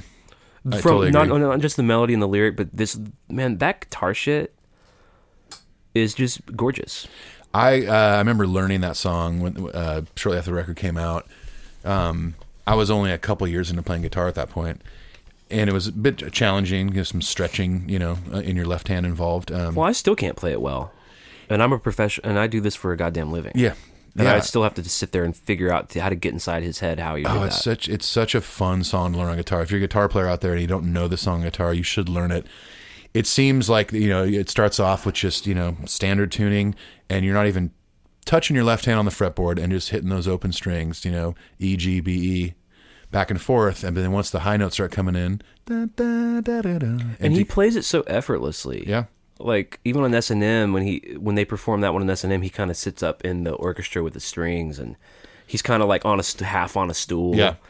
like casual. I will say that uh, in the last I don't know f- five to ten years, Kirk does the intro, Yeah, and I don't like it. it. He, yeah, the, James has something he does It's- that it has a feel, and it's, it's in his hands. He's, yeah. I mean, Kirk is still playing. it's it all cor- within his hands. If all- I may it's- reference the record that shall not be named. True, um, but yeah, uh, I mean, I don't think you could say anything bad about this song. If if you're not a fan of this song, it's probably because you only like the thrashy fast stuff. I agree. But I think this is a g- really good example of how far a guy like James Hetfield has come as a songwriter in writing something so beautiful and putting it on a freaking heavy metal record. And here's the deal, man. And I don't mean to start shit or talk shit necessarily, but and I love Jeff Hanneman and Kerry King, but you show me anything like that that those dudes have composed. Yeah. You know, I don't know if Megadeth has anything that stellar in the ballad department, I don't think so. but this is one of the things that sets Metallica apart to me. Yeah, I mean that, it's it's why they're the biggest of the big four. I mean they wrote songs. Did I tell you about that quote I read in Mick Wall's book of Dave Ellefson saying he was like, "Dude, it's not the big 4, it's the big one." He was like, "There's Metallica and then way way way down is Megadeth." I mean I agree. I love Megadeth and Slayer and Anthrax. You know, I this, just like that, like, but- hey man, that's not me. That, that's Dave Ellefson saying that. exactly. that's Thank the you, Dave. dude from Megadeth. Okay? Yeah, but it's true. I mean, I think I think it is true. we can get. I- You know, we should do a big four episode. We will, yeah, because And we I- both I- love those bands. Of course, yeah, You, and I- are more of an Anthrax, Megadeth guy. I'm more of a Slayer guy, Yeah. I think. But Yeah, we should do that. So yeah, nothing else matters. I mean, nothing else more to say. I mean, it's an amazingly beautiful song. Sorry for the bad joke. Um, yeah, okay, of Wolf and Man. I think of Wolf and Man is super rad. I love the lyric. Yeah. I love the um, the creepy imagery of a werewolf and Yep. the shape shifting, and yep. I love the off to the day, new day's mist. ly- How he kind of barks it out. Yeah. Mm-hmm. I never knew that what he was saying. You know, like I had to look it up, and then I was like, oh, that's like actually like poetic. Like, Yeah, uh, one- uh, one of my favorite riffs on the record, the intro riff. I Yeah, I love that. love it too, and I love Jason's BGVs on it. Yeah. Oh yeah, he does a great job. I w- um I really like in hindsight that they chose this for S and M. It's kind of an odd choice, right? For S and M, it's kind of a deep cut Black album. I think so. Yeah. I mean, Like yeah, we could I have heard Fade to Black or Creeping. There's like other songs I might have picked, but um, in retrospect, I'm glad that they chose that one. What an odd choice. mean, um, and I love on S and M that Jason howls. yeah. The, any wolves out there? Any wolves out there? not a great Kirk solo. Is this it? Is this this the is one? it. I Yes. think this solo is really, re- at best, it's average. Okay, I, I And I, li- when I was listening last night, I kind of agree with you. Yeah. when I was listening last night, was the cans on? Was the cans on in the shed? I went back and uh, I, I listened to it, Burn It Down first time, and I was like, I think this solo sucks. Then I listened to it again, and I was like, confirmed. Confirmed. on a okay. record of great solos, like m- solos that speak to me and that are memorable. This is not one of them to me. Fair enough. to me, Fair enough. I- I will. s- I will say, and this is not necessarily a rebuttal, but um, It's- you can rebut. I don't really you gonna- want are you to. I gonna know- rebut? I'm just. I'm just giving you my point of view. I think I can say yes. It's not, it's my least favorite solo on the record, you still like it. I still like Yeah, it. yeah. And if this That's is fair. and if this is Kirk's worst work on this record, he's still sitting in a great spot. It's still better than almost anything off Hardwired. Agreed. Not everything, but almost. Yeah. That's a good point, dude. Um, That's a good point, bro. Thanks, man. Totally. Uh, the God that failed. I love the bass drum intro. Yes. Sort of foreshadowing to me again, just harping on fucking load reload because that's my shit. kind of um, foreshadowing Devil's Dance. Go Yeah. go go Yep. go go go go go go go go. Well, and I go. love that they they um, they really uh, and this is probably you know attributed to Bob Rock. They really let Jason shine on this record. It- I if think you- that's definitely Bob. He- oh, it totally. I mean, they talk about in the documentary, like you know when when um, he's I can't remember what what part it is. We'll have to re- when we rewatch it, I can bring it up again. But um, he's really like pushing Jason to like get, get this like eighth note thing down and Yeah. like be that presence in the song and have that that thunderous sound, you know. And um, and I love that not only on this song and My Friend of Misery, but like. If you go back and listen to even Enter Sandman, he's not just playing da da da da. No, da. he- he's doing da da da da Yeah. yeah. just he's doing eighth notes like almost like Ramon style and it's and it works so well like It's its own voice, and it, and it, especially after Justice, like it's such a breath of fresh air. Yeah. to hear that low end. this was justice for Jason. Sorry. I am full of it tonight. You were just sparky tonight. But yeah, the guy that failed uh, Sparky. What is what is this Sparky? Who is he? Oh boy, Sparky Griswold. Um, It's the first thing I think I'm going to think of Sparky is Chevy Oh, Chase Sparky. and vacation. Yeah, Christmas vacation. Um, um, uh, song about James's mother. Yeah, it's about the Uh, Christian science. Sort of like, you know, she got sick and then sort of refused treatment and medicine. Hey, he, uh, he just talked about that in the Mark Maron podcast. Dude, the lyric, "The healing hand held back by the deepened nail," Damn it. motherfucker. That's so good. God, That's so good. Damn, that's good. I think ly- I think lyrically this this might be a a, a highlight for me in uh, James' world. Oh, and, and not just on the black album, but in general. In general, I mean I that think so. line you just I mean it's and and, and uh, I mean it, it makes sense to me because I mean this is probably I'd imagine if I could talk to James probably one of the top personal songs he's written. Oh, big time. He's talking about his mother. It says, "I see faith in your eyes." yeah. man, it's a brutal, brutal song. Yeah. Ha- Hats off to James in this song. He he is the star of this song, I think. I I saw um the most recent because I've been watching the 30th anniversary shows for our upcoming Yeah. episode, and they played that song, and it- I kn- just kind of knowing what the song's about and knowing kind of where James is at spiritually and personally. yeah.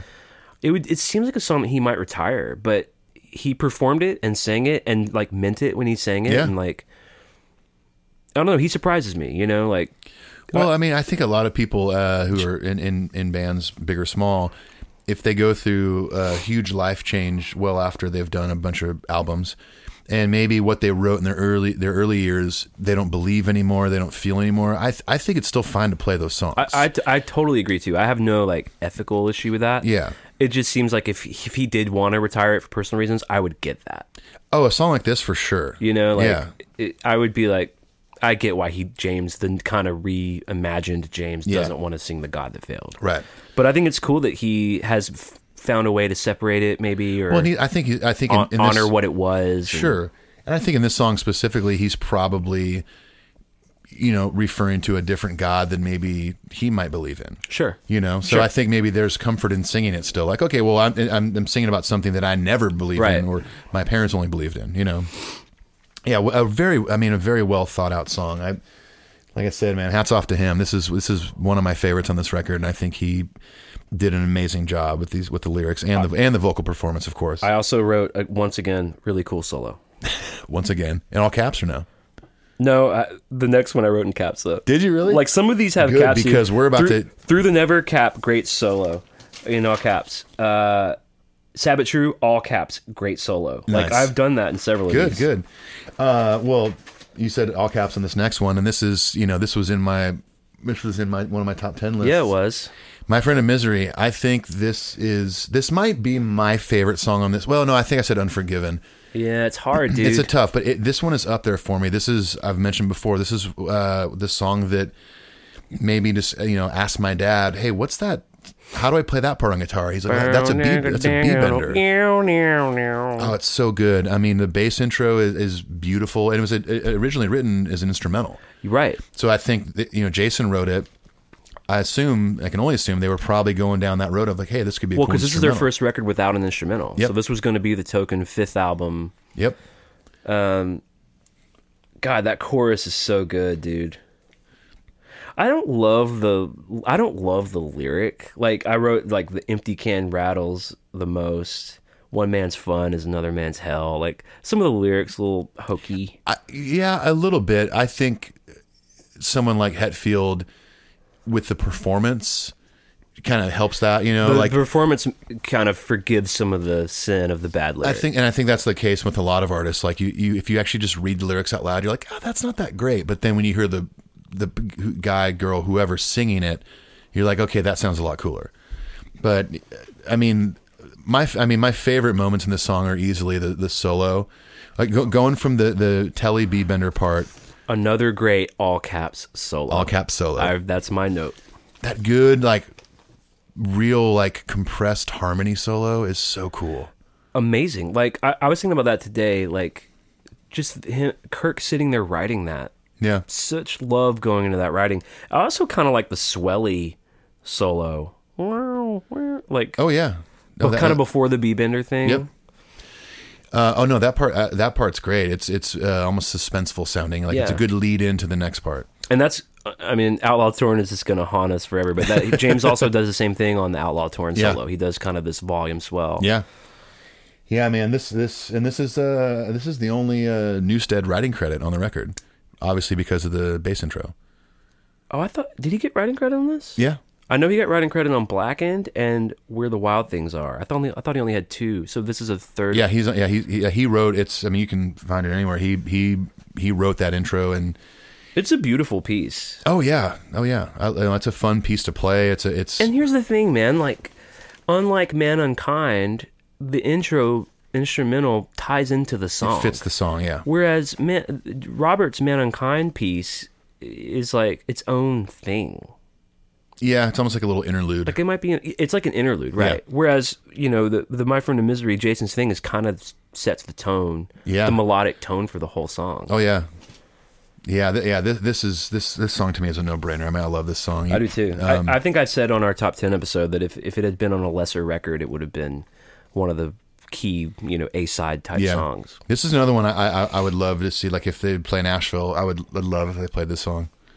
It'd be so Chances awesome. of that are so low, but but I agree. Maybe they need to hire an auxiliary musician. Hey, play those extra parts. Yeah. B bender. Just show up with a, just a B bender. If I just walk in the door of guy. Bridgestone Arena with a B bender, like uh, this is in case they play uh, you know the song. I'm just I'm ready. I'll in have case my- they play my, my friend of misery for the first time in like seven years. Yeah. I'll have my uh, live shit binge and purge uh, snake pit pass on with a B bender. Hey guys, uh, and then I get in, and then James is like, You know "Hey." who could really help you get in on that is Torben Ulrich. I think you're right. I, I, I love the B, B bender. I feel like I'm over torbining right now. I don't think you don't- are. I, just- I want to use I want to use him sparingly. All right. All right, final track, which I feel is like we've said a couple times already com- with uh, Holier Than Thou is uh, the most old Metallica on this record. Yeah, I think so too. especially the bridge uh, it gets into like what could be on you know previous records like a justice. justice Um, moment. or puppets yeah like, yeah. I like the kind of like m- uh, marching drum intro and i love that i mean like we we you know we use that at the top of this episode to kind of intro it and it- it's a i think i described it before it's like you know if you went to go see a movie and you had this awesome scene of whatever kind of movie it was and that came on it's Yeah. exciting sounding especially for a final song on the record. I mean, that sounds like it could be a f- opening track. Yeah. To me, Right. You know, it's that it has that exciting marching drum thing, Mm-hmm. um, and then kind of breaks from there and just holds out that one note, and then you know you got that good, da, da, da, da, da, da, you know. Uh, oh, that's sorry. I just I just sang through the never. My bad. Um, all my riffs are mixing up in my head, but um. Oh boy, get ready for all the mail for that. Here it comes, dude. That wasn't through the never, man. In some ways, our listeners will just never forgive you for the Outlaw Torn statement. That's and yet, fine. somehow, my calling The Unforgiven 3, the instrumental track of Death Magnetic, just skirted by. I know. There's been no mention What the of hell, listeners? Let Clint just slip on by with that one. Jeez. Uh, here's what I, you know, what I have. Like, so, out of all my caps and great solos, what I Okay. have struggled with then, lower caps, great solo. Lower lowercase. Lowercase. So it's great, but it's not great. I'm just telling you, man, this record, just Kirk's Kirk's presence on this record just fucking Yeah. blows my mind. And I I mean, yeah, I mean, people people will always, you know, may- point out certain songs, Master of Puppets, you know, whatever. Master of Puppets is a big highlight. Creeping Death, course. big hight solos. but an o- Fade to overall, Black. overall album, his work on this record, I think, think it's might his be best his. album, I yeah. think so too. Yeah. I think this thing pound for pound, which is a phrase I think I use too much on the podcast, but it's some Totally, shit. totally. to- yeah, I totally say pound for pound too much, too totally much. Outlaw torn. Please, please leave me alone. I'm hurting right now.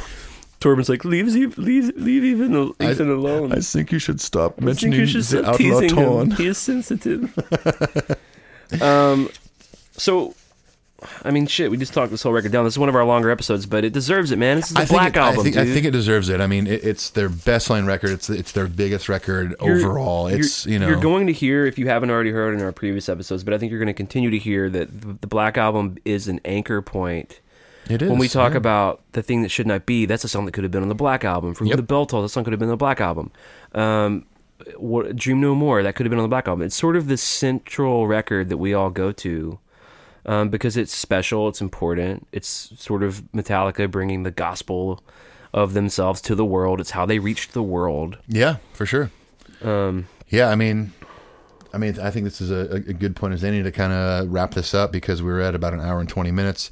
We got some fan questions. We do have right? some fan questions. Should, should we address we address one of these or Yeah, let's read a few of these. yeah yeah okay so um. I'm not sure if I'm pronouncing uh, the last name correctly, but I do love the last name because I'm from LA. Uh, Lori Laker. Okay. So I love the Lakers and the Dodgers. Um, uh, Lori wrote in and said, uh, uh, excited for this episode. Love the hardwired self destruct one. Um, glad people love revenge and Halo as much as I do. There's a reason Halo made my top 10 list. So Cool. that's awesome. Halo's one of my favorite songs as well. Yeah, me Um, too. So the question is, uh, uh, why do you think the album was so divisive at the time, and what caused that to change over time? I know the change in songwriting sound was drastic, a drastic departure from the first four records, but over time, the Black Album seems to have aged really, really well. Particular, deep, particularly deep cuts like "Struggle" or "Misery." Just curious what your thoughts on this, and uh, yeah, I don't know. Hmm. um, To me, it's simple. It is that Meta- the the Black Album is the first non thrash record. yeah, So you just got thrash city all through the '80s, and then you get groove rock. And I- I mean, and and I they get were it. kind of one of the first bands of, of even the big four. I mean, Slayer's never really slowed down, but like Anthrax and Megadeth did their version of the Black Sure. Album. I mean, m- Absolutely. Maybe not. Uh, they all came around out around the same uh, time time frame within a few years, but you know, Countdown to Extinction was Megadeth's Black Album. I always say that at least.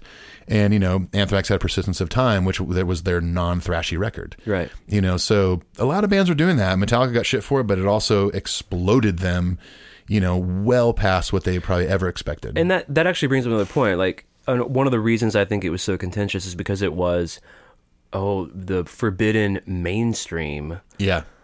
which this idea of selling out mainstream it's kind of like in my personal opinion kind of kid shit Yeah. That that I, that makes no sense to me. It's not relevant to me. I want my favorite band to reach as many people as possible. If they can do it without compromising, which I think they did do it without compromising. Oh, agreed, With yeah. fucking killer songs Yep. that still sound like them, but they're evolving. Then that's the ideal situation. Yeah, for sure. So why the deeper cuts have stood out well, I think, is probably because they were true to themselves, and the honesty of it permeates time. Yeah. and so it doesn't sound like they were trying to do anything other than be themselves, and that time is gracious to that. Yeah, I, yeah, I agree. Yeah, Lori? Good question though. Yeah, great question. No, no, I, I, I uh, I, I, I wasn't like online then, y- and I don't mean on the internet. I mean like I wasn't like online as a fan when that record dropped, so it's hard for me to have any kind of pulse on what people who'd been on the journey since '82 were feeling. yeah. See, I, I, I bought the Black Album when it came out. but and you were a Justice Cat. Yeah. so- well, so at the time, um, the Black Album. Let's see. I got into them on Justice, but never really owned anything until the Black Album because I was pretty young and I, you know, didn't like go to the record store often and stuff. But the Black Album was, I think, the first Metallica release I bought. The first Metallica CD was Puppets, but um, I remember buying the cassette and like just being blown away. But I wasn't like surprised. I mean, I was surprised that it was such a great record, but nothing bummed me out about it because I w- I hadn't been a Metallica fan that long. It was like maybe two years prior. I was like just getting into. I saw the one video and whatever, but um, uh, so I didn't have this longevity of of history with the band. You know, of of time spent with these records to really like go, what the heck is this? Or, you know, I was just blown away by it. Regardless, I just loved it right off the bat. I listened to it like crazy. Yeah. You know, anytime I came on the radio, freaking turn it up. Like, you know, Yeah. loved it from day one till present day. right. You got something? Yeah, I, I uh, got a few responses on the forum. Uh, Melody NJ, who's um, one of my buds on there, we we converse a little bit back and forth. She's very Nice. supportive of uh, the podcast, by Oh, the cool. way. Hey, thank She you. always has a lot of nice things to say. I think that's Uh, sweet. She has an interesting perspective. She says, "I so I basically said, hey, we're going to be doing our uh, Black Album podcast. If anyone has any specific questions or they want us to address, let us know." She writes, "I can't think of a single question to ask about this album. I really like the album, but I would rank it my seventh favorite out of the ten. Seventh. Seventh. She's pretty old school. Like we're going to read her top ten on the next episode, and it's Okay. mostly old school shit. Okay. Uh, I can admit when I first heard it, I was disappointed, but after the shock wore off, so." This is actually a good perspective on that. So I guess it was shocking. Yeah. Um, after the shock warp, I realized it was a solid album. Maybe I would want to know why Enter Sandman is such a beloved song. Even before it became the new Freebird, quote unquote, or Stairway, quote unquote, it was never a favorite of mine. Now it's overplayed by every rock station on the radio or TV music documentaries. It's catchy, but there are so many other songs from Metallica that should be on the top 20 rock metal lists of all time that aren't. I agree with that Sure. why was it so special? I think because especially from a composing standpoint, Mm-hmm. it just hits every it hits every button. Well, yeah, and, the, and that that main riff that Kirk wrote. I mean, it's it's so memorable. E, It's the riff, the way the drums support that riff, Yeah. the subject matter, the um, the phrasing of the lyrics, the melody. even just even just the hook of "We're off to Never Neverland," like, and there's it, it, there's a break in the Right. music, and that's all you hear. That's a very catchy thing. Sticks in your head. and the time and place and MTV, it's just, Yep. it was like a perfect storm. It dude. really was, yeah. It really was. I think that's I mean that all that stuff att- attributes to the longevity of that song. Do I agree it's overplayed? Sure. and do I agree that they're? m- It's not even in the top twenty. I think so. Sure, but I also think that without that song, the Black Album would not be what it is today. Yeah, it, I agree. I think they would have been at like 13 million, not a, 16. a user named Outlaw Chris, who's another person that I Oh, really, Outlaw Chris? Okay, I appreciate- wonder what you're going to bring up. No, no. Okay. Um, he says, Just teasing. His question is, and I don't know if either of us have the answer. Who came up with the intro note, the horn note slash snare roll for Unforgiven, and how did that come about? Oh man, I don't know if I, know that. My guess, uh, and let me just start by saying I don't know, but my guess would be that that was Bob Rock. yeah, I I was going to say the same thing. I, I'll bet they. they I even wondered if that was a sample, the kind of marchy drum thing, because I can't imagine Lars doing it. Honestly, yeah, Uh, they might have they might have sampled that. They may have may have sampled that, yeah. Um, well, and uh, that being a horn, you would think like maybe Michael Kamen had something to do with that, but he has no credit on that. I think I think that horn maybe comes from a film. I think that was like a, a cinematic decision. Yeah, maybe. I don't know. Bob Rock, if you're listening, please, you know. Bob, give me a call. I wonder if that's you know I'd have to rewatch it. It's been a while, but they did a classic albums episode on the Black Album. I don't know if it's in there though. If Mm-hmm. I've they talk referenced about it in that. this very podcast. yeah, that's true. You did. That's a good question though. Um, yeah, very good question. Because it is a it is a um a, a very memorable, in my opinion, memorable part of the record. Yeah, And they used I love that they reused that horn sound on Unforgiven too. yeah, they did. But if I remember right, there's not like that hard snare at the end of it, right? No. Unforgiven too. Okay. It just goes right into the gow, gow, gow, gow, Yeah. gow, gow. I got another email um, from a, a gentleman named Cole, Cole Roberts.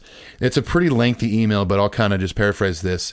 I thought this email was very interesting because he mentions in the email that he uh, heard Metallica in the 90s and he was like a punk rock kid and played football, which is, I thought was kind of interesting. Like most punk rock kids that I grew up with didn't play football. They got beat up by football. players. Exactly. Yeah. So good on you, Cole. Um, but he he uh, mentions that he he heard you know Enter Sandman and stuff played in like the locker room or the gym or whatever, um, Hmm. and didn't really get into Metallica until this h- single Hardwired came out. Hmm. Like in when was that? In September they released the single, I think, something like that. It was fall, yeah, fall of 2016. So like Cole Roberts is listening to our podcast as a Metallica fan of less than a year. Probably one essentially. of the newest fans I know of. Isn't that because we talked earlier about you know new generations of Metallica fans? And That's he- true. And, and Cole is in his thirties, and he talks about um, hearing Hardwired, getting really excited about it, and then listening to the first four records for the first time. I mean, here's the deal. Like, when I first read Lord of the Rings, I was bummed when I was done because I was like, I'll never be able to read this for the first time again. Yeah, So, in some ways, hearing that, I envy. yeah. I was, I was going to say I'm kind of envious of I Cole. envy being able to hear Ride the Lightning for the first time. Or Yeah, I mean, to hear puppets for the first time. oh, it's pretty crazy. um, And, I, and I'm, I'm asking this out of just sh- sheer flabbergastation. yeah, No judgment whatsoever. But it's kind of amazing that he got this far without checking it out, right? yeah. I mean, And it says a lot about Hardwired that Hardwired is so legit and so fucking cool that it's making people want to go check it out. Exactly. I think. I mean, this it says a lot about Hardwired. Yeah, this dude Cole is a, a, a perfect example of new fans. Uh, I mean, it's a good example of the impact this band still has. He's heard of the band, of course. He probably heard Enter Sandman, and, and you know, during football practice, whatever. But in his 30s, is finally like, you know what? It's time to start listening to Metallica. Here's what I got to say about that. Welcome to the family, Cole. Seriously, welcome, my the friend. water is warm. I do love one of the last things uh, he uh, he wrote to us, which uh, Cole, we would love to hear more about. This is uh, my thoughts on Load, Reload, Saint Anger, and Death Magnetic, Magnetic are for another time. But yeah, Black Album is classic. Thanks for reading this, Oh boy. Cole. We would uh, please write us another email. I would we would love to hear about those records. Uh, yeah, and thanks to uh, Outlaw Chris and Melody NJ Yeah, for and- writing and in and for Lori. checking it out. And Lori, yeah. Yeah, Lori's, Lori- written, Lori's written to us a few times. yeah, Lori Laker.